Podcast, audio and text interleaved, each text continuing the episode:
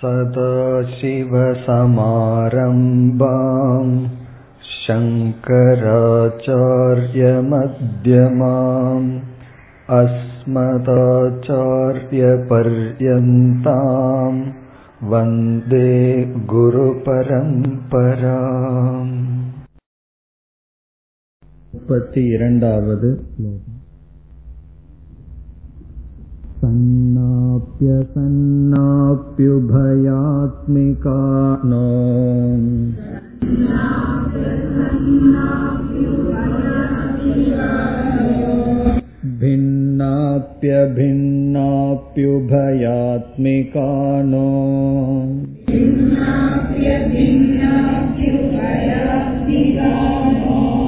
भिन्नाप्यभिन्नाप्युभयात्मिकानो साङ्गाप्यनङ्गाप्युभयात्मिकानो महाद्भूता निर्वचनीयरूपा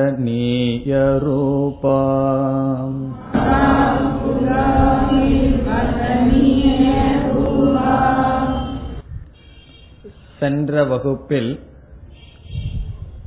மித்யா என்ற சொல்லினுடைய லட்சணத்தை பார்த்தோம்.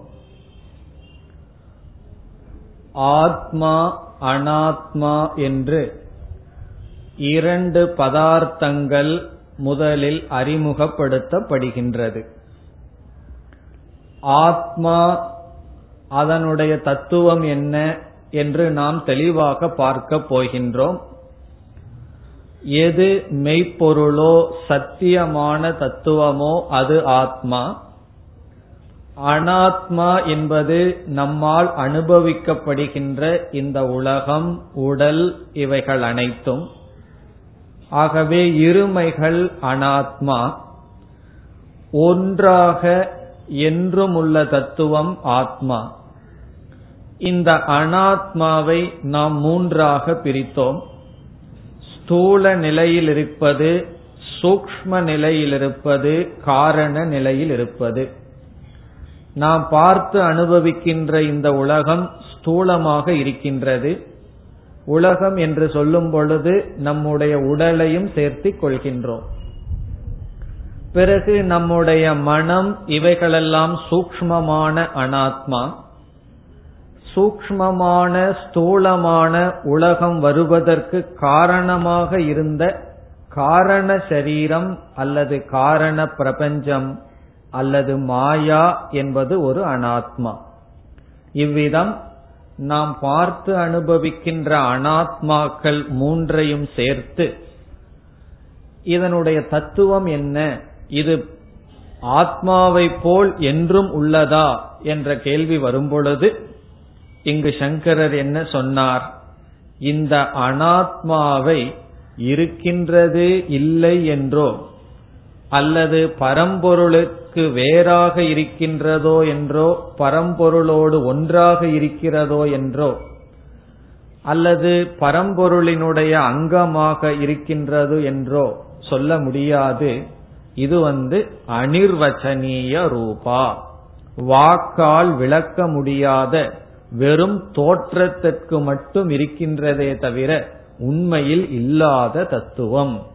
அதைத்தான் மித்யா என்று நாம் பார்த்தோம்.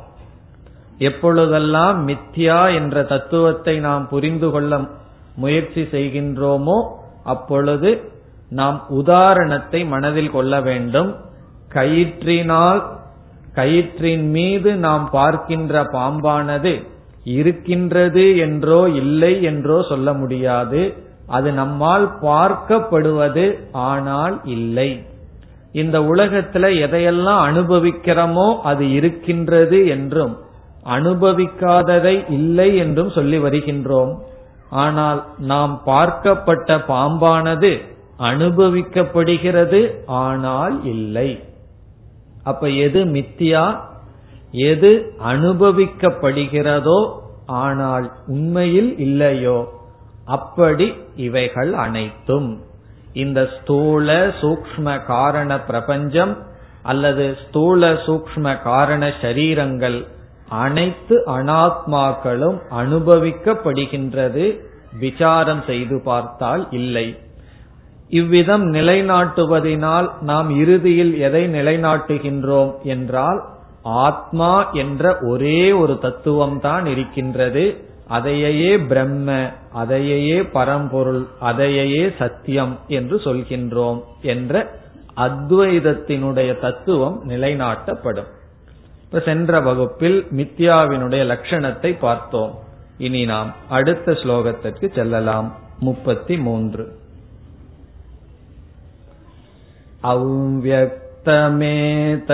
अव्यक्तमेतत्त्रिगुणैर्निरुक्तम्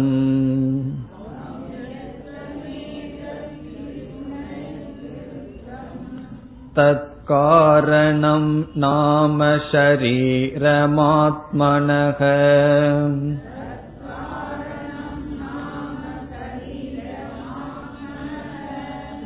सुषुप्तिरेतस्य विभक्त्यवस्था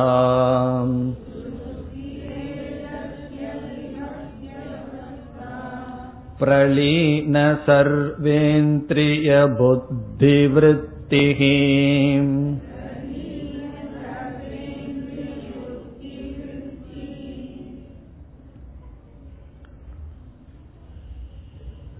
ஏழு கேள்வி கேட்கப்பட்டது அதில் ஒவ்வொரு கேள்விக்கான பதிலையும் நாம் பார்த்து வருகின்றோம் முதலாவது பதிலாக நாம் பார்த்து வருவது அனாத்மா என்றால் என்ன? என்ற கேள்விக்கு பதில் பார்த்து வருகின்றோம். அதில் அனாத்மா என்றால் மூன்று ஷரீரம் என்று பதில் சொன்னார். நாம் அனுபவிக்கின்ற இந்த ஸ்தூல சரீரம் ஸ்தூல உடல் பிறகு நம்முடைய மனம் சூக்ம சரீரம் இந்த இரண்டுக்கும் காரணமாக இருந்த காரண சரீரம். அந்த காரண சரீரம் என்ற இடத்துக்கு வரும்பொழுதுதான் காரண சரீரத்தை தான் மாயா என்றும் பரமேஸ்வரனுடைய சக்தி என்றும் அவித்யா என்றும் சொல்லப்படுகிறது என்று சொல்லி பிறகு அடுத்ததாக என்ன செய்தார்? காரண சூக்ம ஸ்தூல சரீரங்கள் மித்யா என்று சொன்னார். இப்பொழுது மீண்டும் காரண சரீரத்தை பற்றி சில கருத்துக்களை கூறுகின்றார். இப்ப இந்த ஸ்லோகத்தினுடைய சாரம் ஏற்கனவே ஸ்தூல சரீரத்தை பற்றிய சில கருத்துக்களை பார்த்தோம். இரண்டாவதாக சூக்ம சரீரத்தை பற்றி சில கருத்துக்களை பார்த்தோம். இப்பொழுது மீண்டும் காரண சரீரத்தை பற்றி சில விளக்கங்கள் வருகின்றது. என்னவென்று ஸ்லோகத்திற்குள் சென்று பார்ப்போம். முதல் சொல் அவ்வியக்தம் ஏதது. ஏதது என்றால் இது. அவ்வியக்தம். அவ்வியக்தம் என்றால் வெளி தோற்றத்திற்கு வராதது. ஏற்கனவே காரண சரீரத்தை பற்றி இந்த கருத்தை ஆசிரியர் கூறியுள்ளார். முப்பத்தி ஓராவது ஸ்லோகத்தில் அவ்வியக்த நாம்னி என்று சொல்லி இருக்கின்றார் அதே கருத்துதான் அவ்வக்தம் காரண சரீரத்தை நான் பார்க்க முடியவில்லையே என்று கேட்டால் அதை பார்க்க முடியாது. காரணம் என்ன?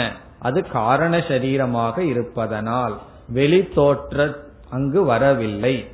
ஒரு விதையை எடுத்துக்கொண்டு அந்த விதைக்குள் இலைகளையும் செடிகளையும் பழங்களையும் நான் பார்க்கவில்லையே என்றால் அவைகளெல்லாம் வெளித்தோற்றத்திற்கு வராமல் இருக்கின்றது. விதைத்தால் அது மரமாக வந்தால்தான் அதை நாம் அனுபவிக்க முடியும். அப்படி காரண சரீரம் அவ்வியக்தம் எந்த இந்திரியங்களினாலும் கிரகிக்க முடியாது இருப்பது. இந்த காரண சரீரத்தினுடைய தத்துவம் எப்படி ஏற்கனவே சொல்லப்பட்டது என்று ஆசிரியர் கூறுகின்றார். திரிகுணைகி நிருப்தம். நிருப்தம் என்றால் கூறப்பட்டது. நிருப்தம் ஏற்கனவே கூறப்பட்டது. எப்படி இந்த காரண சரீரம் கூறப்பட்டது? திரிகுணைகி மூன்று குணங்களுடன் கூடிய தத்துவமாக விளக்கப்பட்டது. சத்துவகுணம் ரஜோகுணம் தமோகுணம் என்ற மூன்று குணங்களுடன் மூன்று குணங்களினுடைய சேர்க்கையாக சொரூபமாக ஏற்கனவே சொல்லப்பட்டது. இப்ப நிருப்தம். திரிகுணைகி நிருப்தம். தது காரணம் நாம ஷரீரம் ஆத்மனக. ஆத்மனக என்றால் ஆத்மாவிற்கு காரணம் ஷரீரம் நாம. நாம என்றால் பெயர் காரண ஷரீரம். இதைத்தான் காரண சரீரம் ஆத்மாவினுடைய காரண சரீரம் என்று சொல்கின்றோம் என்று பெயர் பெறுகின்றது. இப்பொழுதுதான் காரண சரீரம்ங்கிறத அறிமுகப்படுத்துகின்றார். ஏற்கனவே நம்ம காரண சரீரம்ங்கிற வார்த்தையை பலமுறை சொல்லி பழகிவிட்டோம். ஆசிரியர் வந்து இதற்கு முன்னாடி காரண சரீரம்னு சொல்லவில்லை. காரண சரீரத்தை பற்றிய சில தத்துவங்களை சொல்லி இப்பொழுதுதான் சொல்கின்றார். இதுதான் காரண சரீரம். இப்ப நம்ம ஞாபகத்தில் வைக்க வேண்டும் எப்படிப்பட்ட விசாரத்தில் இருக்கின்றோம்? அனாத்மா என்றால் என்ன? அதை படிப்படியாக விளக்கினார் ஸ்தூல சரீரத்தை விளக்கினார் சூக்ம சரீரத்தை விளக்கினார் பிறகு காரண சரீரத்தை விளக்க வரும் பொழுது இதுவரை காரண சரீரத்தை பற்றிய விளக்கங்களை கொடுத்து இப்பொழுது சொல்கின்றார் இதுதான் காரண சரீரம். எது மூன்று குணங்களுடன் கூடியதாக விளக்கப்பட்ட வெளித்தோற்றத்திற்கு வராத இந்த தத்துவம்தான் ஆத்மாவுக்கு காரண சரீரமாக இருக்கிறது. இந்த இடத்துல ஆத்மாவுக்குனா உண்மையான எனக்கு உண்மை சுரூபமாக இருக்கின்ற எனக்கு ஸ்தூல சரீரம் எப்படி இருப்பதாக சொல்லப்பட்டதோ உண்மை சுரூபமான எனக்கு சூக்ம சரீரம் எப்படி சேர்க்கப்பட்டதோ அதே போல காரண சரீரம் இது என்று சொன்னார். இனி அடுத்தது மூன்றாவது நான்காவது வரியில் இந்த காரண சரீரத்தில் ஒரு ஜீவனானவன் அபிமானத்தை வைத்தால் என்ன அனுபவம் வரும் என்று சொல்கின்றார் அதாவது ஸ்தூல சரீரமான இந்த உடலில் நம்முடைய அபிமானம் இருக்கும் பொழுது நமக்கு என்ன அனுபவம் வரும் என்றால் விழிப்பு உணர்வு ஜாகிரத அவஸ்தா. என்று சொல்லப்பட்டது. இந்த ஸ்தூல சரீரத்தை விளக்கியதற்கு பிறகு இந்த உடல்ல நமக்கு அபிமானம் வந்து இந்த உடலாக இருந்து இருக்கும் பொழுது நாம் எதை அனுபவிப்போம்? இந்த உலகத்தை அனுபவிப்போம். அப்படி அனுபவிக்குவதுதான் ஜாகிரத அவஸ்தா விழிப்பு நிலை. பிறகு சூக்ம சரீர விஷயத்தில் எப்படி பார்த்தோம்? இந்த ஸ்தூல சரீரத்துல அபிமானத்தை நம்ம விட்டுறோம். இந்த உடலில் இருக்கின்ற நான்கிற புத்தியை விட்டுட்டு வெறும் மனது மட்டும் செயல்படும் பொழுது என்ன ஏற்படும் என்றால் கனவு நிலை வரும் சொப்பன அவஸ்தை நமக்கு வரும் என்று ஆசிரியர் கூறினார். ஒவ்வொரு சரீரத்தை சொல்லும் பொழுது ஒரு ஜீவன் அந்த சரீரத்தில் அபிமானம் வைக்கும் பொழுது அவனுக்கு என்ன அனுபவம் கிடைக்கிறது என்று சொல்லி வந்தார். அப்படி ஸ்தூல சரீரத்துல கிடைக்கிற அனுபவம் ஜாகிரத் அனுபவம் விழிப்பு நிலை. விழிப்பு நிலை என்றால் என்னன்னு சந்தேகம் வரக்கூடாது. இப்ப நம்ம என்ன அனுபவிச்சிட்டு இருக்கிறோமோ அது விழிப்பு நிலை.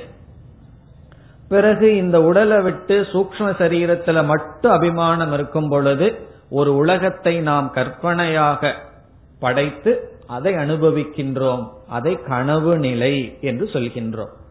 அது மட்டுமல்ல உறங்கும் பொழுது வருகின்ற கனவு நிலை மட்டுமல்ல விழித்திருக்கும் பொழுதும் கூட இந்த உலகத்தையே நம்ம பார்க்காம கண்ணை மூடி உட்கார்ந்து எதையாவது சிந்திச்சிட்டு இருந்தோம்னு வச்சுக்குவோமே. எங்கேயோ போயிட்டு வந்ததை பார்த்துட்டு மனசுக்குள்ளேயே பார்த்துட்டு இருந்தோம்னா அப்ப நம்ம எது மேல அபிமானம் வச்சிருக்கோம்? இந்த உடல் மேல இருக்கிற அபிமானத்தை விட்டு மனதை மட்டும் பற்றி இருக்கின்றோம். அது சொப்பன அவஸ்தை அவஸ்தா. இப்ப இங்க சொல்ற ஸ்தூல சரீரத்தில் இருக்கிற அபிமானத்தையும் விட்டு சூக்ம சரீரத்தில் இருக்கிற அபிமானத்தையும் விட்டு காரண சரீரத்துல மட்டும் அபிமானம் வைத்தால் அப்பொழுது அந்த ஜீவனுக்கு கிடைக்கின்ற அவஸ்தை ஆழ்ந்த உறக்கம் சுஷுப்தி அவஸ்தா. சமஸ்கிருதத்துல சுஷுப்தி என்றால் உறக்கம். உறக்கம்னு சொன்னாவே போதும். ஆனா நம்ம பழக்கத்துல ஆழ்ந்த உறக்கம் என்று சொல்வோம். அது ஏன் ஆழ்ந்த உறக்கம்னு சொல்றோம்? அங்கு கனவும் கிடையாது. கனவு வந்துடுதுன்னு சொன்னா நமக்கு மனசுல அபிமானம் வந்தாச்சுன்னு அர்த்தம். கனவும் இல்லை. இந்த உலகத்தையும் நம்ம அனுபவிக்கல. பிறகு வேற என்ன அனுபவம் நமக்கு வருகின்றது? ஆழ்ந்த உறக்கம். அறியாமையுடனும் ஆனந்தத்துடனும் இருக்கின்றோம். அங்க என்ன இருக்குன்னா ஒண்ணுமே தெரியலேன்னு ஒரு அனுபவம். அதே சமயத்துல ஆனந்தமாகவும் இருக்கு அதுல சந்தேகம் இல்லையே தூங்கும் போது ஆனந்தமாக இல்லைன்னு வச்சுக்குவோமே. யார் தூங்க போவா? நம்ம தூங்குறதே ஆனந்துக்கு ஆனந்தத்துக்காக தூங்குகின்றோம். அப்படி ஒரு ஜீவன் காரண சரீரத்தில் மட்டும் அபிமானம் வைக்கும் பொழுது அவனுக்கு சுஷுப்தி உறக்கம் என்ற அனுபவம் வருகின்றது. இதுதான் அவஸ்தா திரயம்னு சொல்றது. விழிப்பு நிலை கனவு நிலை உறக்க நிலை. இந்த மூன்று நிலையும் ஒரு ஜீவனுக்கு வருவதற்கு காரணம் ஒவ்வொரு ஷரீரத்தில் வைக்கின்ற அபிமானம் வைக்கின்ற பற்று. அதைத்தான் இங்கு கூறுகின்றார். சுஷுப்திகி ஏதஸ்ய விபக்தி அவஸ்தா. சுஷுப்திகி என்றால் ஆழ்ந்த உறக்கம். விபக்தி விபக்தி என்றால் வேறுபட்ட அவஸ்தா என்றால் அனுபவம். விபக்தி அவஸ்தா என்றால் இதற்கென்று தனிப்பட்ட அவஸ்தை. ஏதஸ்ய என்றால் இதற்கு. ஏதஸ்யன இதற்கு. இதற்குன்னு சொன்னா காரண சரீரத்துக்கு.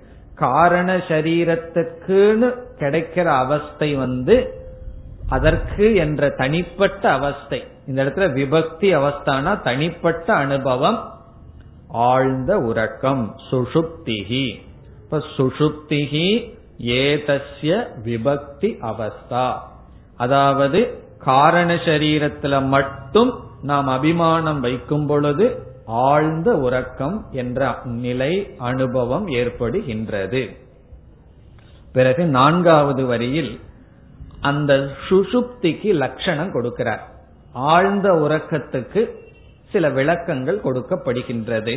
ஆழ்ந்த உறக்கத்துல என்ன இருக்கின்றதாம் எப்படி இருக்கின்றது அல்லது என்ன ஏற்பட்டுள்ளது என்றால் பிரளீன சர்வ இந்திரிய புத்தி விருத்திகி.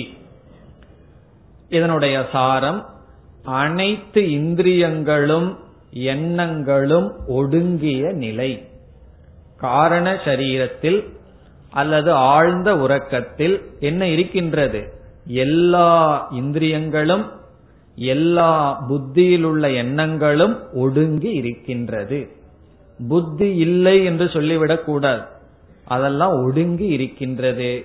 எப்படி தெரிகிறதுனா விழித்தவுடன் அதே இந்திரியம் அதே வாசனைகள் அதே புத்தியுடன் நாம் வருகின்றோம்.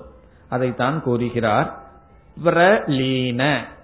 பிரலீனம் என்றால் ஒடுங்குதல். பிரலீன. எவைகளெல்லாம் ஒடுங்கி இருக்கின்றது? சுருக்கமாக சொன்னால் சூக்ம சரீரமே ஒடுங்கி இருக்கின்றது. சூக்ம சரீரமானது காரண சரீரத்துக்குள் ஒடுங்கி இருக்கின்றது. ஸ்தூல சரீரம் எப்படி இருக்குன்னா அது ஒரு ஜடத்தை போல் இருக்கின்ற. அதனாலதான் ஒருவர் தூங்கி கொண்டு இருக்கும் பொழுது அவருக்கு எங்க தூங்குறோம் எப்படி தூங்குறோம்ங்கிறதெல்லாம் தெரியாது. ஒரு உபனிஷத் சொல்லும் தூங்கும் பொழுது அவரவர்கள் அவரவர்களுடைய தனித்தன்மையை இழந்து விடுகிறார்கள். மாதா அமாதா பவதி. அம்மா வந்து அம்மாவா இல்ல அப்பா வந்து அப்பாவா இல்ல திருடன் வந்து திருடனா இல்ல நல்லவன் நல்லவனா இல்ல கெட்டவன் கெட்டவனா இல்ல. இப்ப ஆழ்ந்த உறக்கத்துல எல்லாம் எப்படி இருக்கிறார்கள்? எல்லாம் ஒடுங்கிய நிலையில் இருக்கிறார்கள். காரணம் என்ன? ஒருவர் வந்து எப்படி இருக்காருங்கிறது அவருடைய மனசுதான். அந்த மனசே ஒடுங்கி உள்ளதுன்னு சொல்கின்றார். சர்வ இந்திரிய எல்லா இந்திரிய புத்தி புத்தி என்றால் எண்ணங்கள் விருத்திகி என்றால் புத்தி என்றால் நம்முடைய மனம் விருத்தி என்றால் அந்த புத்தியில் வருகின்ற எண்ணங்கள். இதெல்லாம் என்னாச்சுன்னா பிரலீனம். பிரலீனம்னா ஒடுங்கி உள்ளது அதுதான் சுசுப்திகி. இப்ப ஆழ்ந்த உறக்கம் என்றால் எல்லா இந்திரியங்களும் அந்த கரணமும் ஒடுங்கி இருக்கின்ற நிலை. இந்த சுசுப்தி வந்து யாருக்கு? ஒரு ஜீவனுக்கு. அதாவது நமக்கு எப்பொழுது காரண சரீரத்தில் மட்டும் அபிமானம் வைக்கும் பொழுது. பிறகு காரண சரீரத்திலிருந்து நம்மளுடைய அபிமானத்தை சூக்ம சரீரத்துக்கு கொண்டு வந்தோம்னா கனவு வரும் பிறகு நமக்குள்ளேயே ஒரு உலகம் வரும். மீண்டும் ஸ்தூல சரீரத்துக்கு வந்தோம் அப்படின்னா இந்த உலகம் நமக்கு வரும். நமக்கு எப்படிப்பட்ட இந்த பிரபஞ்சம் அனுபவத்துக்கு வரும்னா எப்படிப்பட்ட ஸ்தூல சரீரம் கிடைச்சிருக்கோ அப்படிப்பட்ட அனுபவம் வரும். இப்ப யானைக்கு வந்து விழிப்பு நிலை வருந்ததுன்னு சொன்னா யானையினுடைய கண்ணுல இந்த உலகம் எப்படி தெரியுதோ மிருகங்களுக்கெல்லாம் எப்படி இருக்கோ தெரியாது நமக்கு. ஆகவே எப்படிப்பட்ட விழிப்பு நிலை வரும் ஒரு ஜீவனுக்கு அவனுக்கு எப்படிப்பட்ட ஸ்தூல சரீரம் கிடைச்சிருக்கோ பிறகு எப்படிப்பட்ட கனவு நமக்கு வரும் எப்படிப்பட்ட மனசு நமக்கு இருக்கோ எப்படிப்பட்ட வாசனைகளை எல்லாம் சேர்த்து வச்சிருக்கிறோமோ அதற்கு தகுந்த சூக்ம பிரபஞ்சம் அனுபவம் இவைகள் எல்லாம் எந்த பேதமும் இல்லாமல் ஆழ்ந்த உறக்கத்துல சமமா இருக்கு. அதனாலதான் ஒரு இடத்துல சொல்லப்படும் ஆழ்ந்த உறக்கத்துக்கு செல்வது என்பது பிரம்மத்திடம் செல்வதற்கு சமம். என்ன பிரம்மத்திடம் செஞ்சா என்ன பேதம் இருக்கு? பரம்பொருளிடம்.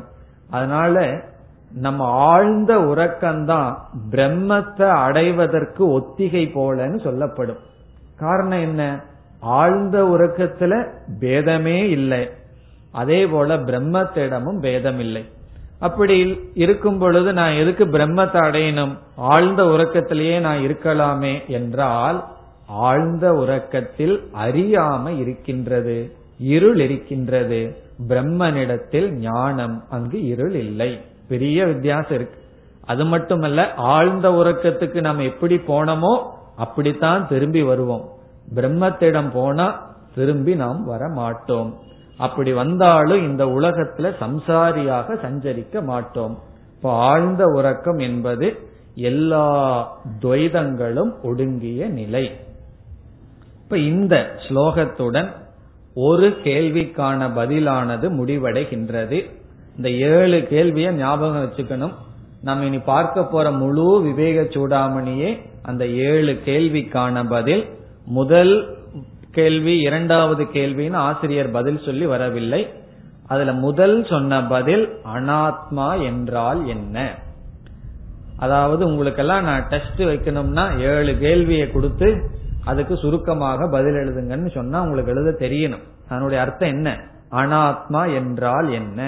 அது எப்படி நம்ம புரிஞ்சுக்கிறோம்? சுருக்கமா. இவ்வளவு தூரம் இந்த ஒரு கேள்விக்கு பதில் பார்த்தோம். சுருக்கமா என்ன புரிஞ்சுக்கிறோம்னா அனைத்தும். பிரம்மத்தை தவிர ஆத்மாவை தவிர எல்லாமே அனாத்மா தான் அனாத்மான என்ன? ஆத்மா அல்லாதது. இப்ப அனாத்மான என்ன சொல்லணும்? எல்லாமே. நாம் அனுபவிக்கிற அனைத்தும். இது மிக சுருக்கமான பதில். அதுக்கு அடுத்த பதில் என்னன்னு சொன்னா ஸ்தூலமான சூக்மமான காரணமாக இருக்கின்ற உலகமும் உடலும். நம்ம மூன்று உடலும் இந்த உலகமும் மூணு நிலையில் இருக்கு. ஸ்தூலமாக சூக்மமாக காரணமாக இருக்கிறது. ஆனா இங்க குறிப்பாக ஆசிரியர் இந்த உலகத்தை பிறகு சேர்த்திக்க போற இந்த இடத்துல நம்முடைய உடலை தான் குறிப்பாக எடுத்துக்கொண்டார் ஸ்தூல சரீரம் சூக்ம சரீரம் காரண சரீரம் இவைகளெல்லாம் அனாத்மா. இவைகளினுடைய சொரூபம் என்ன? அது ரொம்ப முக்கியம். அதான் சன்னாப்பிய சன்னாப்பிய உபயாத்மிகானோங்கிற ஸ்லோகத்துல சொல்லப்பட்டது இவைகளெல்லாம் அனுபவத்துக்கு இருக்கு. நம்ம எல்லாம் இவைகளை இல்லைன்னு சொல்லல. ஆனா விசாரம் பண்ணி பார்த்தா இவைகள் கிடையாது. அது எப்படி சொல்கிறீர்கள்னா நான் வந்து இத காமிச்சு இது புஸ்தகம்னு சொல்கின்றேன். நம்ம அனுபவத்துக்கு இது புஸ்தகமா இருக்கு. ஆனா விசாரம் பண்ணி பார்த்தோம்னா ஒரு அரை மணி நேரத்துல இந்த நூல் எல்லாம் கட் பண்ணி எடுத்து தனித்தனியா பேப்பரா வச்சுட்டேன்னா நீங்க புஸ்தகம்னு சொல்ல முடியுமா? புஸ்தகம்னு சொன்னது என்ன ஆச்சு அது வெறும் பேப்பர் தான். அப்படித்தான் சொல்ல முடியும். சரி அந்த பேப்பரையும் நல்லா கிழிச்சு போட்டேன்னா என்ன சொல்வீர்கள்? குப்பை தான். அதையும் எரிச்சுட்டா என்ன சொல்லுவோம்? சாம்பல்.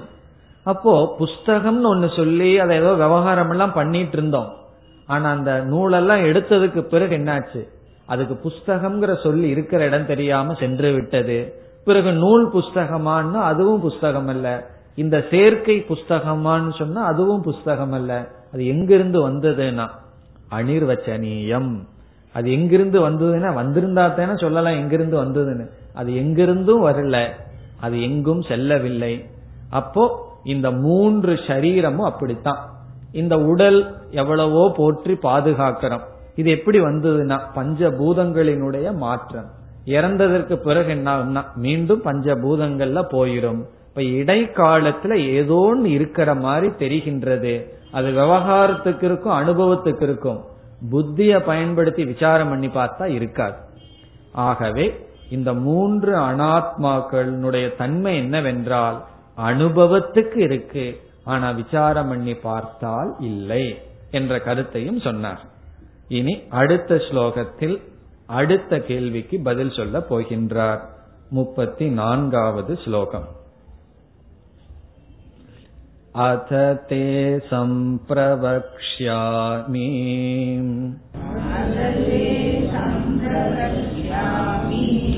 स्वरूपं परमात्मनः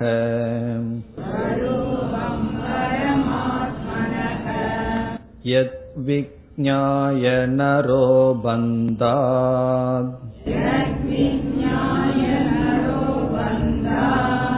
मुक्तः कैवल्यमश्नुते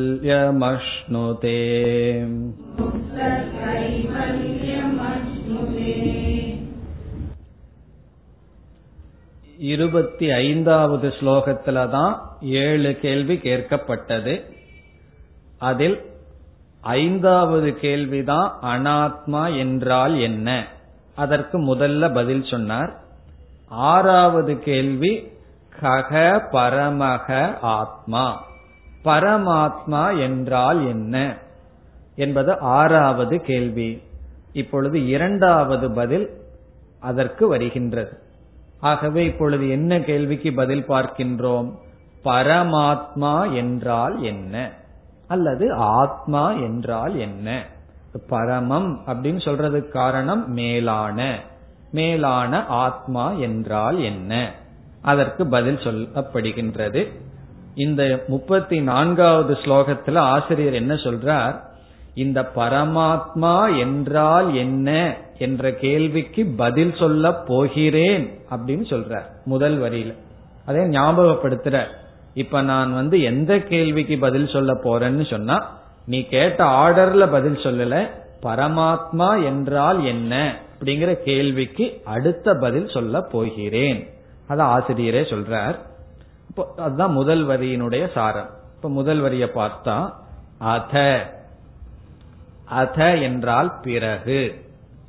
பிறகு என்றால் எதற்கு பிறகு? இப்ப என்ன பண்ணியிருக்கார்? நான் முதல்ல அனாத்மாங்கிற தத்துவத்தை விளக்கினேன் அதற்கு பிறகு. அனாத்மாவை பற்றிய விளக்கம் செய்ததற்கு பிறகு. இப்ப அத என்றால் பிறகு அர்த்தம். பிறகுங்கிறதனுடைய பொருள் அனாத்மாவை பற்றிய விளக்கிய பிறகு. இப்ப இதுவரைக்கும் அனாத்மா மூன்று சரீரத்தை பற்றி நான் விளக்கினேன். பிறகு தே. தே என்றால் உனக்கு. சிஷ்யனை பார்த்து குரு சொல்ற. அதாவது ஒரு சிஷ்யன் குருவிடம் சென்றதாகவெல்லாம் ஒரு கற்பனை ரூபமாக அமைச்சிருக்கார் இந்த நூலை. அதெல்லாம் நம்ம பார்த்தோம். அந்த சிஷ்யன் எப்படி குரு கிட்ட போனா குரு எப்படி வந்து உனக்கு சம்சாரத்தை கடக்கிறதுக்கு உபாயம் இருக்கு நல்லா ஆறுதல் சொல்லித்தானே ஆரம்பிச்சார். அதனால சிஷ்யங்கிட்ட சொல்ற மாதிரி இருக்கு. தே உனக்கு சம்பிரவக்ஷாமி பிரவக்ஷாமினா சொல்ல போகிறேன். சம்பிரவக்ஷாமினா தெளிவாக சொல்ல போகிறேன். நான் உனக்கு தெளிவா சொல்ல போறேன். எதை பற்றி சொல்ல போகின்றேன்? சொரூபம் பரமாத்மனக. பரமாத்மனக பரமாத்மாவினுடைய சொரூபம் தன்மை. சொரூபம்னா அதனுடைய தன்மை. பரமாத்மாவினுடைய சொரூபத்தை நான் உனக்கு சொல்ல போகின்றேன். இப்ப ஆசிரியரை தெளிவுபடுத்திட்டார். இப்ப நான் எந்த கேள்விக்கு பதில் சொல்றேன்னு சொன்னா நீ ஆறாவதா கேட்டது பரமக ஆத்மாக்காக பரமாத்மா என்னன்னு கேட்டாய் அதற்கு இப்பொழுது பதில் சொல்ல போகிறேன். எதற்கு பிறகு நான் ஏற்கனவே அனாத்மா என்றால் என்னன்னு ஒரு கேள்வி கேட்டேன். அதற்கு பிறகு நான் இந்த பதிலை சொல்ல போகின்றேன். பிறகு இரண்டாவது வரியில் என்ன சொல்றார்? சரி இந்த பரமாத்மா என்னன்னு தெரிஞ்சிட்ட என்ன பிரயோஜனம்? அத சொல்ற பரமாத்மாவை வாழ்க்கையில தெரிய வேண்டியது எத்தனையோ இருக்குன்னு நம்ம நினைச்சிட்டு இருக்கோம். அதையெல்லாம் விட்டுட்டு இந்த பரமாத்மாவை போய் தெரிஞ்சுக்கிறதுனால எனக்கு என்ன பிரயோஜனம்னு சிஷ்யன் நினைக்கலாம். அதனால சொல்ற இப்ப நான் சொல்ல போற தத்துவத்தை தெரிந்து கொண்டால் என்ன பலன் கிடைக்கும்னு சொல்ல போகின்றார். சொல்லிட்டு அடுத்த ஸ்லோகத்திலிருந்து தான் அந்த பரமாத்மாவினுடைய தத்துவத்தையே சொல்றார். இப்ப இரண்டாவது வரியினுடைய சாரம் என்ன? இந்த பரமாத்மாவினுடைய ஞானத்தினால் ஒருவன் என்ன பலனை அடைகின்றான் என்பதை சொல்ற அதாவது அனாத்மாவை பற்றி ஆசிரியர் பேசினார். ஸ்தூல சரீரம் சூக்ம சரீரம் காரண சரீரம் எல்லாம் பேசினார். இத தெரிஞ்சுக்கிறதுனால நமக்கு ஒரு பிரயோஜனமும் கிடையாது. காரணம் என்ன? ஏற்கனவே நமக்கு தெரியும் ஸ்தூல சரீரம் எனக்கு இருக்கு எனக்கு மனசு இருக்குன்னு தெரியும். காரண சரீரம் வேணா தெரியாம இருந்தது. அதை தெரிஞ்சிட்டோம். சரி ஸ்தூல சூக்ம சரீரத்துக்கு காரணமா ஒரு சரீரம் இருந்தது. இதனால என்ன பிரயோஜனம்னா ஆகவே இதுவரைக்கும் நான் உனக்கு சொன்ன விஷயம் உனக்கு முழுமையா தெரியாத விஷயம் அல்ல. உனக்கு தெரிஞ்ச விஷயத்தையே நான் முறைப்படுத்தி கொஞ்சம் சொன்னேன். ஆனா இப்ப சொல்ல போற விஷயம் உனக்கு முழுமையாக தெரியாத விஷயம்னு சொல்ற. இப்ப சாஸ்திரம் வந்து நமக்கு தெரிஞ்ச விஷயத்த சொல்ல வேண்டிய அவசியமே இல்லை. அது எதுக்கு சொல்லணும்? தெரிஞ்சதை சொல்றதுக்கு சாஸ்திரம் எதுக்கு வரணும்? நமக்கே தெரியுமே. பிறகு சாஸ்திரம் என்னைக்குமே தெரியாத விஷயத்தை தான் சொல்லும். அதனால என்ன சொல்லுவோம்? தெரியாத விஷயத்த சாஸ்திரம் சொல்லும்னு சொல்ல மாட்டோம். தெரியாத விஷயத்த சொல்றதுதான் சாஸ்திரம். இப்ப சாஸ்திரம்னு சொன்னா நமக்கு தெரியாத விஷயத்த அது சொல்ல வேண்டும். அது மட்டுமல்ல நமக்கு தெரியாதது எத்தனையோ விஷயம் இருக்கு.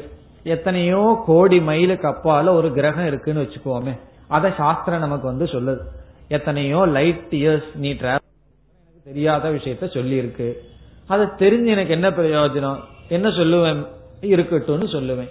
ஆகவே சாஸ்திரம் வந்து எனக்கு தெரியாத விஷயத்த சொல்லணும். அது முதல் நிபந்தனை. ரெண்டாவது நிபந்தனை அந்த தெரியாத விஷயத்த தெரிஞ்சுக்கிறதுனால எனக்கு பிரயோஜனம் இருக்கணும். பிரயோஜனம் இல்லாத தெரியாத விஷயத்த சொல்லி எனக்கு என்ன பிரயோஜனம்?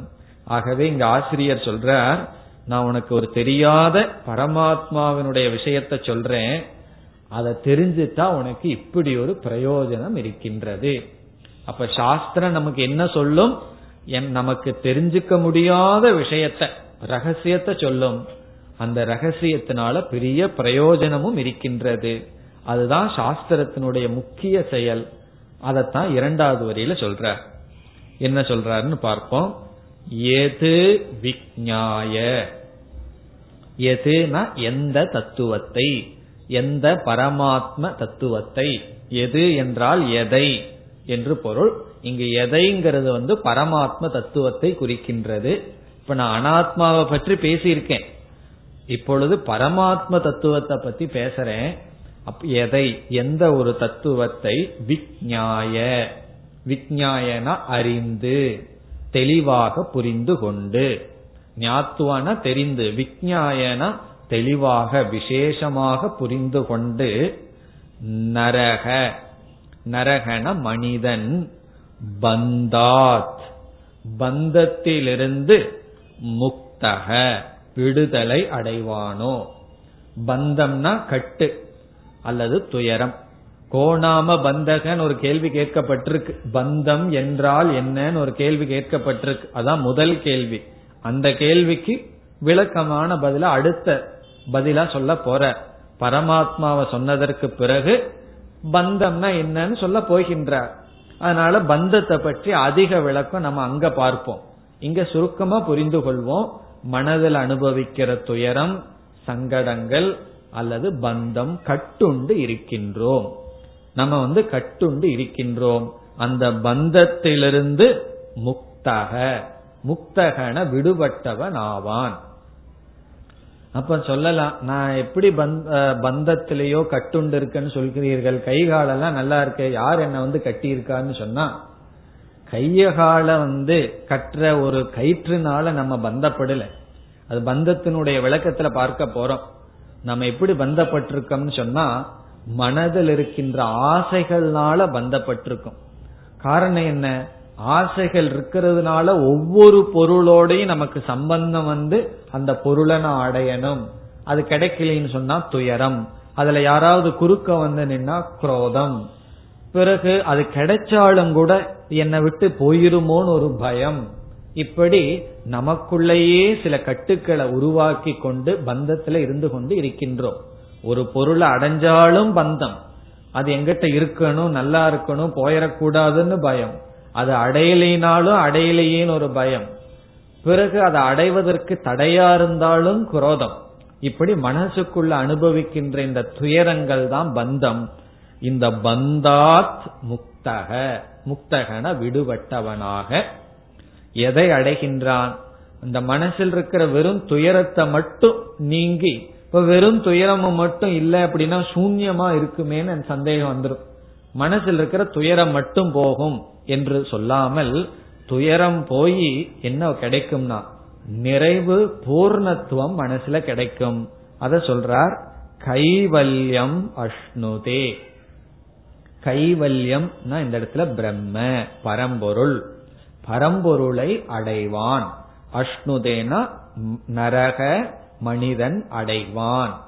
எந்த ஒரு பரமாத்ம தத்துவத்தை இப்ப நான் சொல்ல போறேன் அதை விஞ்ஞாய அதை தெரிந்து பந்தத்திலிருந்து முக்தியடைந்தவனாக பரபிரம்மத்தை அடைவான்.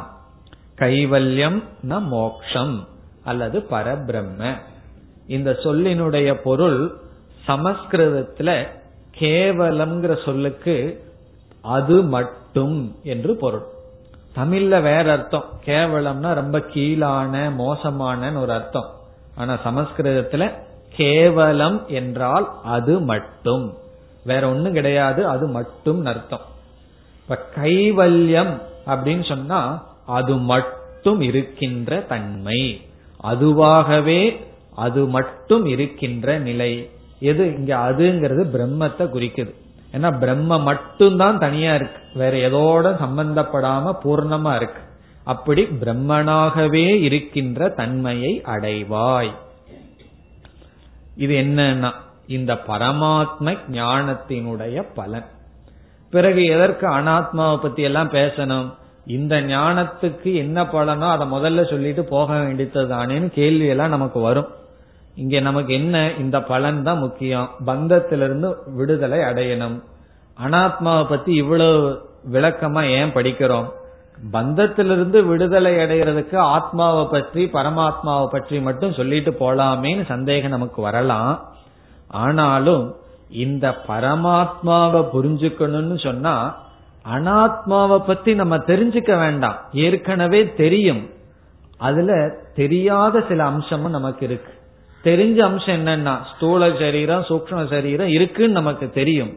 ஆனா நமக்கு தெரியாத அம்சம் என்னன்னா அது மித்யா. அது வெறும் தோற்றம். இந்த உலகம் நமக்கு தெரியுது. ஆனா உலகத்துல இனி ஒரு சில தத்துவங்கள் நமக்கு தெரியல. என்ன தெரியல? அது நிலையற்றது. அது வெறும் தோற்றம். ஆகவே அனாத்மாவை பத்தி எதற்கு பேசினார்னு சொன்னா அது இருக்குதுன்னு நிலைநாட்டுறதுக்கு பேசல. அது இல்லைன்னு காட்டுவதற்காக பேசினார். பிறகு இந்த அனாத்மாவெல்லாம் பரம்பொருளினுடைய வெறும் தோற்றம்தான் பரம்பொருளினுடைய வெளிப்பாடுதான்னு காட்டுறதுக்கு பேசினார்.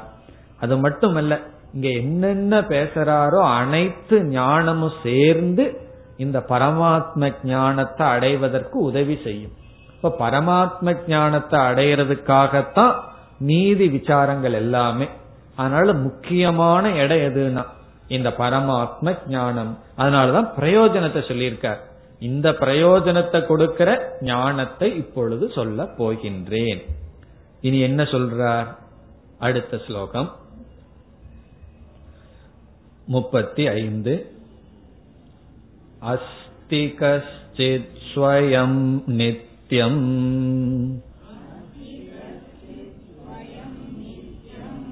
अहं प्रत्ययलम्भनः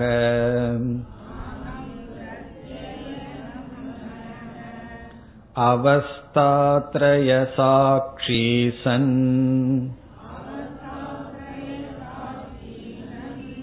पञ्चकोशविलक्षणः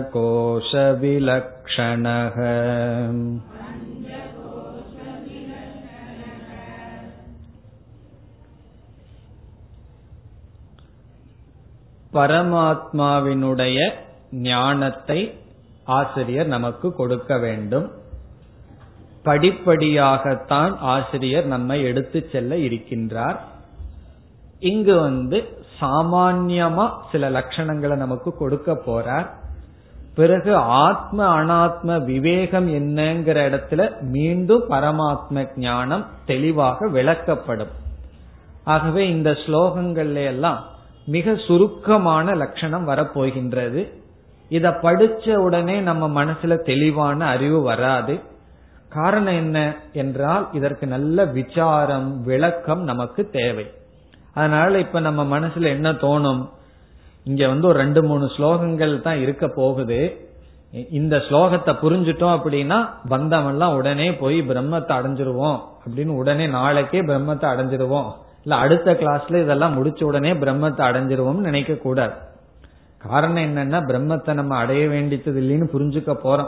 அந்த பிரம்மமே நம்மளா இருக்கோம் அப்படின்னு புரிஞ்சுக்க போறோம். அதனால படிப்படியாகத்தான் சொல்ல போறார். எடுத்த உடனே இதுதான் ஆத்மா அப்படின்னு அவர்னால சொல்ல முடியாது. அதுக்கெல்லாம் காரணம் இருக்கு. இப்ப எப்படி ஆரம்பிக்கிறார்? மிக அழகா சங்கரர் ஆரம்பிக்கிறார். அஸ்தி கஷ்டித். அஸ்தின்னு சொன்னா இருக்கு அப்படின்னு அர்த்தம். அஸ்தி என்றால் இருக்கிறது. சமஸ்கிருதத்துல இனி ஒரு அஸ்தின்னு ஒண்ணு இருக்கு. அஸ்தி அப்படின்னு சொன்னா எலும்புன்னு ஒரு அர்த்தம். இது அங்க இந்த அந்த அர்த்தம் கிடையாது. அஸ்தினா இருக்கிறது. கஷ்டித் அப்படின்னா ஏதோ ஒரு தத்துவம். முதல்ல சொன்னார் ஏதோன்னு இருக்கு. ஏதோ ரொம்ப ரகசியமா ஆரம்பிக்கிறார். ஏதோன்னு இருக்கு. இத்தனை நேரம் என்ன சொல்லிட்டு இருந்தாருன்னா எதெல்லாம் நீ இருக்குன்னு நினைச்சிட்டு இருந்தையோ அதெல்லாம் இல்லைன்னு சொன்னார். ஸ்தூல சரீரம் சூக்ம சரீரம் காரண சரீரம் இதெல்லாம் வெறும் தோற்றம்தான். உண்மையிலேயே கிடையாது. சத்துன அசத்துனன்னு சொன்னார். அத சத்துன்னு சொல்ல முடியாதுன்னு ஏற்கனவே சொல்லியிருக்கார். எது? எல்லா அனாத்மாவையும் அஸ்தின்னு சொல்ல முடியாது. சரி நாஸ்தின்னு சொல்லலாமேன்னா அனுபவிச்சிட்டு இருக்கிறமே. அதனால நாஸ்தி இல்லைன்னு சொல்ல முடியாதுன்னு சொன்னார். இங்க எப்படி ஆரம்பிக்கிறார்? அஸ்தி. அது இருக்கு. என்னமோ ஒண்ணு இருக்கு. அது எப்படி இருக்கான் அப்ப அஸ்தி கஷ்டித். கஷ்டித்னா ஏதோ ஒன்று. ஏதோ ஒரு தத்துவம் இருக்கு. இதுல முக்கியமான வார்த்தை என்னன்னா அஸ்தின்னு ஆரம்பிக்கிறார். இது எப்ப நம்ம நல்லா அனுபவிக்க முடியும்னா அனாத்மாவை பத்தி சொல்லும் பொழுது எப்படி சொன்னாரு? அது சத்துன்னு சொல்ல முடியாதே. இருக்குன்னு சொல்ல முடியாதேன்னு சொன்னார். பிறகு இல்லைன்னு சொல்லிடலாமான்னா அப்படியும் சொல்ல முடியாதுன்னு சொன்னார். ஆனா ஆத்மாவை பத்தி சொல்லும் போது எப்படி ஆரம்பிக்கிறார்? இருக்கிறது. அது சத். அத சத்துன்னு நம்ம சொல்லலாம். அஸ்தி கஷ்டித்து. சரி அந்த இருக்கிறது எப்படி இருக்கின்றதாம்? ஸ்வயம். இதுல ஒவ்வொரு சொல்லும் முக்கியமான சொற்கள். ஸ்வயம்னு சொன்னா அது தானாகவே இருக்கின்றது. நம்ம ஒரு வார்த்தை கேள்விப்பட்டிருப்போம் ஸ்வயம்பூ அப்படின்னு ஒரு வார்த்தை கேள்விப்பட்டிருப்போம். அந்த இடத்துல பூஹு என்ற சொல்லுக்கு அஸ்தின்னு அர்த்தம் இருக்கிறது அப்படின்னு அர்த்தம். ஸ்வயம்பூ என்றால் அது தானாகவே இருக்கின்றது. அதனுடைய அர்த்தம் என்ன? யாராலும் செய்யப்படவில்லை. யாராலும் உருவாக்கப்படவில்லை. எதனிடமிருந்தும் பிறக்கவில்லை அப்படின்னு அர்த்தம். இப்ப ஸ்வயம் அப்படின்னு சொன்னா அது தானாகவே இருக்கின்றது. இதனுடைய அர்த்தம் என்னன்னு சொன்னா தன்னுடைய இருப்புக்கு எதையும் சார்ந்து இல்லை. இப்ப வந்து இந்த புஸ்தகம் சுதந்திரமா இருக்குன்னு சொல்ல முடியுமா? முடியாது. காரணம் இது புஸ்தகமா இருக்கிறதுக்கு காகிதத்தை சார்ந்திருக்கு. இப்ப காகிதத்தை சார்ந்து இருக்கிறதுனாலதான் இது புஸ்தகமாக இருக்கின்றது. இப்ப இந்த டேபிள் சுதந்திரமா இருக்குன்னு சொல்ல முடியுமான்னா சொல்லலாம். அது சுதந்திரமா இருக்கேன்னு. ஆனால் மரத்தை சார்ந்து இருக்கு. சரி நான் மரத்தை எடுத்துக்கிறேன் நீங்க டேபிள் எடுத்துட்டு போங்கன்னு சொல்ல முடியுமா? காரணம் ஒன்றை சார்ந்து இருக்கின்றது. அப்படி இந்த உலகத்துல எல்லா பொருள்களும் சுயமாக இல்லை. ஒன்றை சார்ந்து தான் இருக்கு. நம்ம சுயமா இருக்கிற ஒரு பொருளை பார்க்க முடியுமான்னா பார்க்கவே முடியாது. ஆகவே எல்லா பொருள்களும் தன்னுடைய இருப்புக்கு ஏதோ ஒன்றை சார்ந்து இருக்கின்றது. இங்க ஆத்மா எப்படி இருக்கான் பரமாத்மா ஸ்வயம். அப்படின்னு சொன்னா சுதந்திரம் அர்த்தம். எதையும் சாராமல் சுதந்திரமாக இருக்கின்றது. அது மட்டுமல்ல ஒரு பொருள் இருக்குன்னு சொல்லணும்னா வேற யாராவது அதை பார்த்து அதை இருக்குன்னு சொல்லி ஆகணும். ஆகவே ஒருவருடைய அறிவை சார்ந்துதான் ஒரு பொருளினுடைய இருப்பையே சொல்ல முடியும். இப்ப உதாரணமா ஒரு பொருள் இருக்கணும்னு சொன்னா அதற்கு அந்த பொருள் தன்னுடைய இருப்பை வெளிப்படுத்துறதுக்கும் சார்ந்திருக்கு.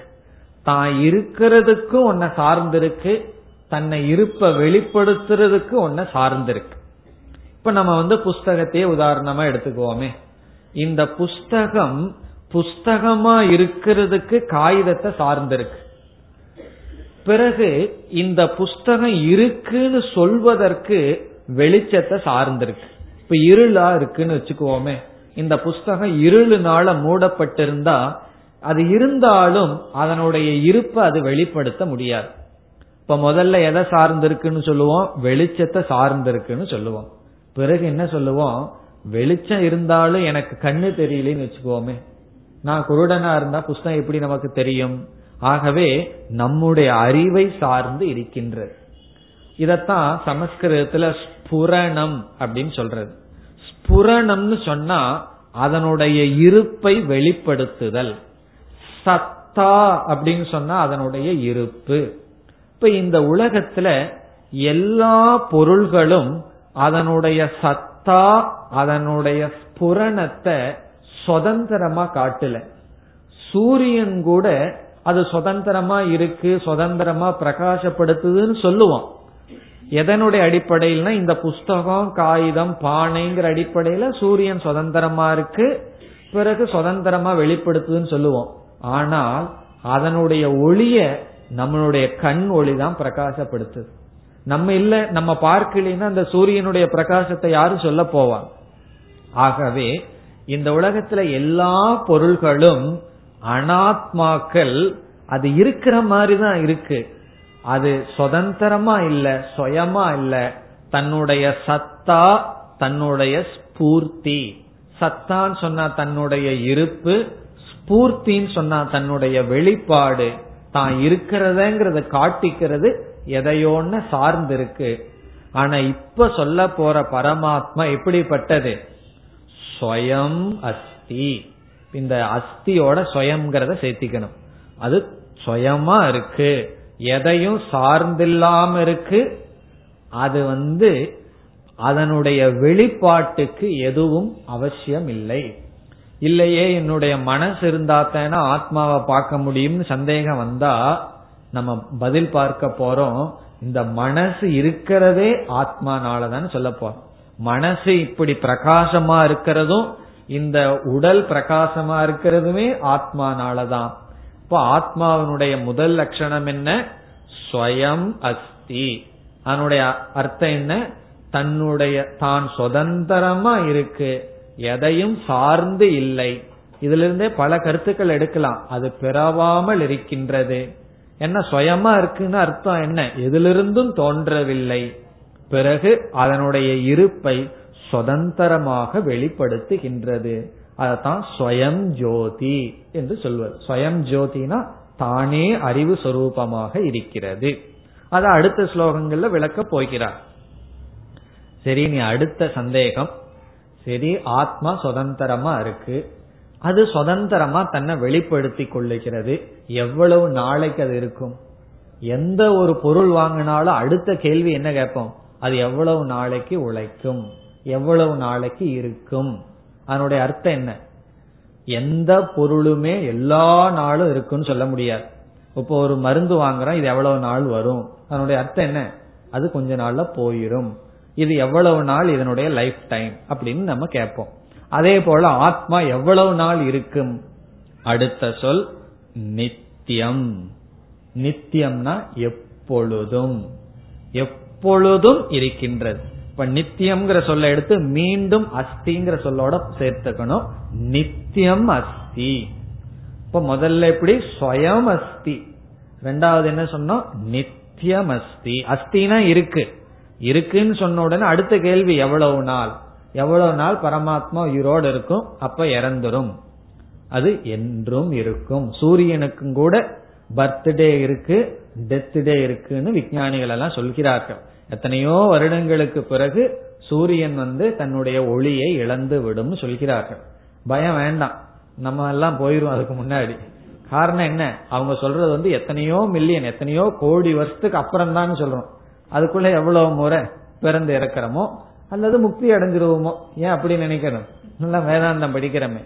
இப்ப நம்ம எல்லாம் முக்தி அடைஞ்சிட்டு போயிருவோம். ஆனா என்ன சொல்லப்படுது? எத்தனையோ வருஷமா பிரகாசம் கொடுத்துட்டு இருக்கிற சூரியனும் அதனுடைய பிரகாசத்தை இழக்கிற காலம் இருக்கு. அப்படி ஆத்மா பிரகாசமா எவ்வளவு காலம் இருக்குன்னா? இங்க காலம் எல்லாம் இங்க கிடையாது. நித்தியம் என்றும் இருக்கிறது. அதாவது ஆத்மாவை பத்தி சொல்லும் போது ஏதோ புதிர் ஓடுற மாதிரி சொல்லிட்டு வர்றார். ஏதோ ஒன்னு இருக்கு. அது வந்து சுயமா இருக்கு.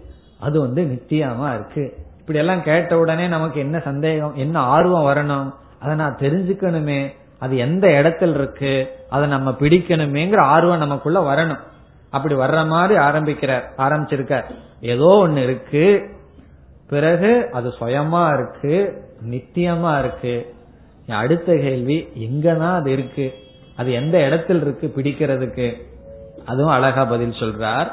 அகம் பிரத்யய லம்பனக. இப்ப எந்த இடத்துல இருக்குன்னு கேள்வி. இந்த ஆத்மா எந்த இடத்துல இருக்கிறது? அதுக்கு ஒரு உதாரணம் சொல்லுவார்கள். ஒருவர் வந்து ஒரு சின்ன பையன் கிட்ட சொன்னாராம் நீ கடவுள் எங்க இருக்காயின்னு சொல்லிட்டீனா உனக்கு ஒரு ஆரஞ்சு பழம் தர்றேன் அப்படின்னாராம். ஒரு ஆசிரியரோ இல்ல ஒரு பெரியவரோ ஒரு சின்ன பையன்கிட்ட கடவுள் எங்க இருக்காருன்னு நீ சொல்லி விட்டால் உனக்கு ஒரு ஆரஞ்சு பழம். அதுக்கு அந்த சின்ன பையன் சொன்னானா கடவுள் எங்க இல்லைன்னு சொல்லுங்க உங்களுக்கு ரெண்டு ஆரஞ்சு பழம் தர்றேன். கடவுள் இருக்காருன்னு நான் சொன்னா எனக்கு ஒரு ஆரஞ்சு பழம் தர்றேன் நீங்க இல்ல எங்க இல்லைன்னு சொல்லுங்க நான் உங்களுக்கு ரெண்டு ஆரஞ்சு பழம் தர்றேன் அது போல இந்த ஆத்மா எங்க இருக்கின்றது? இப்ப இத்தனை நேரம் அஸ்தி. இந்த முக்கியமான வார்த்தை என்ன? அஸ்தி இருக்கிறது. எங்க எப்படி இருக்கிறது? சுயம் இருக்கிறது. சுயமாக இருக்கிறது. எவ்வளவு காலம் இருக்கும்? நித்தியம் அஸ்தி. எப்பொழுதும் இருக்கின்றது. எங்கும் இருக்கின்றது. பிறகு எந்த இடத்தில் இருக்கின்றதுன்னா பதில் என்ன? நீங்களே சொல்லிடலாம். சர்வத்திர. எல்லா இடத்திலும் இருக்குன்னு சொல்லலாம். ஆனா எல்லா இடத்திலும் இருந்தா நாம் பார்க்க முடியாதே. நாம் பார்க்கிற மாதிரி எந்த இடத்துல இருக்கு என்றால் சொல்றார் இந்த நான் நான் சொல்லிட்டு இருக்கிறேன் இந்த நான் பார்க்கிற மாதிரி ஆத்மா எந்த இடத்துல இருக்குன்னு நீ சொல்லும் போது நான் நான் சொல்றையே அந்த நானுக்கு ஆதாரமாக இருக்கிறது. இந்த நான் நான் ஒரு ஆள் சொல்லிட்டே இருக்கார் அல்லவா? அந்த நான்கிற சொல்லுக்கு அதிஷ்டானமாக ஆதாரமாக இருக்கிறது. எது இருக்கிறதுனால நீ நான் நான் சொல்றையோ அதுவாக இருக்கின்றது. அதான் அதனுடைய பொருள். அகம் பிரத்யய. சமஸ்கிருதத்துல அகம் என்றால் நான் பிரத்யம் என்றால் நான் நான் என்கின்ற எண்ணம். பிரத்யம்னா எண்ணங்கள். அகம் பிரத்யன்னு சொன்னா நான் நான் நீ மனசுல நினைச்சிட்டு இருக்கிறையே அப்படி அகம் பிரத்யய லம்பனக. லம்பனம் சொன்னா ஆதாரம். இந்த நான் நான் சொல்றதுக்கு ஆதாரமாக இருக்கிறது. லம்பனகன ஆதாரம் அதிஷ்டானம். இப்ப வந்து பரமாத்மாவை பத்தி என்னென்ன சொல்லியிருக்கார்? ஏதோ ஒன்னு இருக்குன்னு ஆரம்பிச்சார். இப்ப எங்க வந்து முடிச்சிருக்கார்? எங்கேயோ ஆரம்பிச்சார். ஏதோ ஒன்னு இருக்குன்னு சொல்லி இப்ப எங்க வந்துட்டார்? ரொம்ப பக்கத்துல வந்துட்டார். அகம் நான் நான் சொல்லிட்டு இருக்கிறையே அதற்கு ஆதாரம்னு வந்துட்டார். அப்ப நம்ம பரமாத்மான்னு ஆரம்பிக்கும் போது எங்கேயோன்னு மேல பார்க்க ஆரம்பிச்சிருப்போம். நான் கடவுள்னு சொன்னோம்னா எல்லாம் என்ன செய்வார்கள்? கையை விரிச்சிட்டு மேலதான் பார்ப்பார்கள். எங்கேயோ இருக்கு என்னமோன்னு சொல்லி ஆரம்பிச்சார். பிறகு அது எல்லா நாளும் இருக்காமே சுதந்திரமா இருக்காமே இப்படி எல்லாம் சொல்லி பிறகு எந்த இடத்துலதான் அதை நான் பார்க்கறது அதை நான் உணர்றதுன்னு சொன்னா நான் நான் சொல்லிட்டு இருக்கிறையே அந்த நான் நான் சொல்றதனுடைய ஆதாரமாக இருக்கின்றது. அதனுடைய அர்த்தம் என்ன? நான்கிற சொல்லினுடைய உண்மையான பொருளாக இருக்கின்றது. சரி அடுத்தது என்னதான் பண்ணிட்டு இருக்கு இந்த ஆத்மா? அதுக்கு அடுத்த வரியில பதில் சொல்றார் அவஸ்தாத்ரய சாட்சிசன் என்ன பண்ணிட்டு இருக்குன்னு சொன்னா ஒன்னும் பண்ணல சாட்சியாக இருக்கின்றது. சாட்சினா நமக்கு தெரியும். நம்ம வந்து சாதாரணமா சாட்சி சாட்சின்னு சொல்லுவோம் கோர்ட்ல சொல்ற மாதிரி. அதே போல இங்க சாட்சின்னு சொன்னா எந்த விவகாரமும் பண்ணாம பேசாம பார்த்து கொண்டு இருக்கின்றது. சாட்சி. எதை பார்த்துட்டு இருக்கு வேடிக்கை பார்த்துட்டு இருக்குன்னு அர்த்தம். ஒன்னும் பண்ணாம பேசாம பார்த்துட்டு இருக்கான் எதை பார்த்துட்டு இருக்கு அவஸ்தாத்ரயம். மூன்று அவஸ்தையையும் சாட்சியாக பார்த்து கொண்டு இருக்கின்றது. இப்ப உங்களிடம் மூன்று அவஸ்தை என்னன்னு கேள்வி கேட்டா பதில் சொல்வீர்கள். என்ன மூன்று அவஸ்தை? இன்னைக்குதான் நம்ம பார்த்தோம். விழிப்பு நிலை கனவு நிலை ஆழ்ந்த உறக்கம். விழிப்பு நிலை எப்பொழுது வரும்? ஸ்தூல சரீரத்துல அபிமானம் வச்சா. கனவு நிலை எப்பொழுது வரும்? சூக்ம சரீரத்துல அபிமானம் வச்சா. ஆழ்ந்த உறக்கம் எப்படி எப்பொழுது வரும்? காரண சரீரத்தில் அபிமானம் வைத்தால். அப்படி மூன்று சரீரத்துல அபிமானம் வச்சா ஒரு ஜீவனுக்கு மூன்று அனுபவங்கள் வந்து கொண்டிருக்கின்றதோ இந்த அனுபவத்துக்குள்ள இருந்து துயரப்படாமல் இவைகளை எல்லாம் சாட்சியாக பார்த்து கொண்டு இருக்கின்றது. அதான் சொல்ற அவஸ்தாத்திரய சாட்சி சன். இந்த சன் அப்படிங்கிற வார்த்தைக்கு பொருள் அவ்விதம் இருந்து கொண்டு.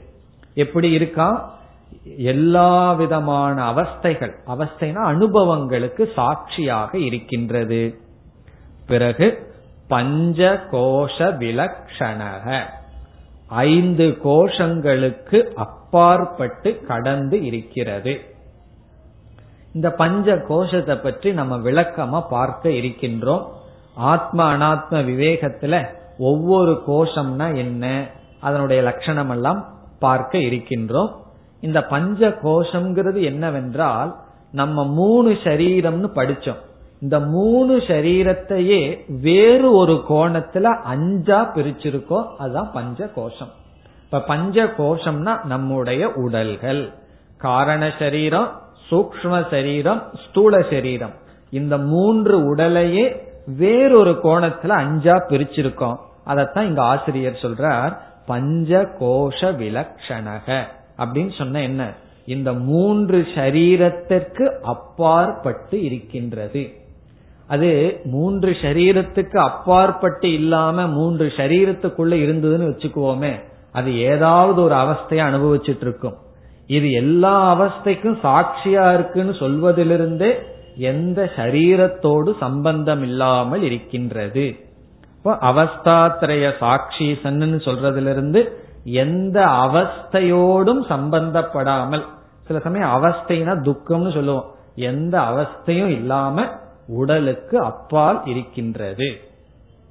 இனி மேலும் இந்த ஆத்மாவை சில ஸ்லோகங்களில் விளக்குகின்றார். அடுத்த வகுப்பில் பார்ப்போம்.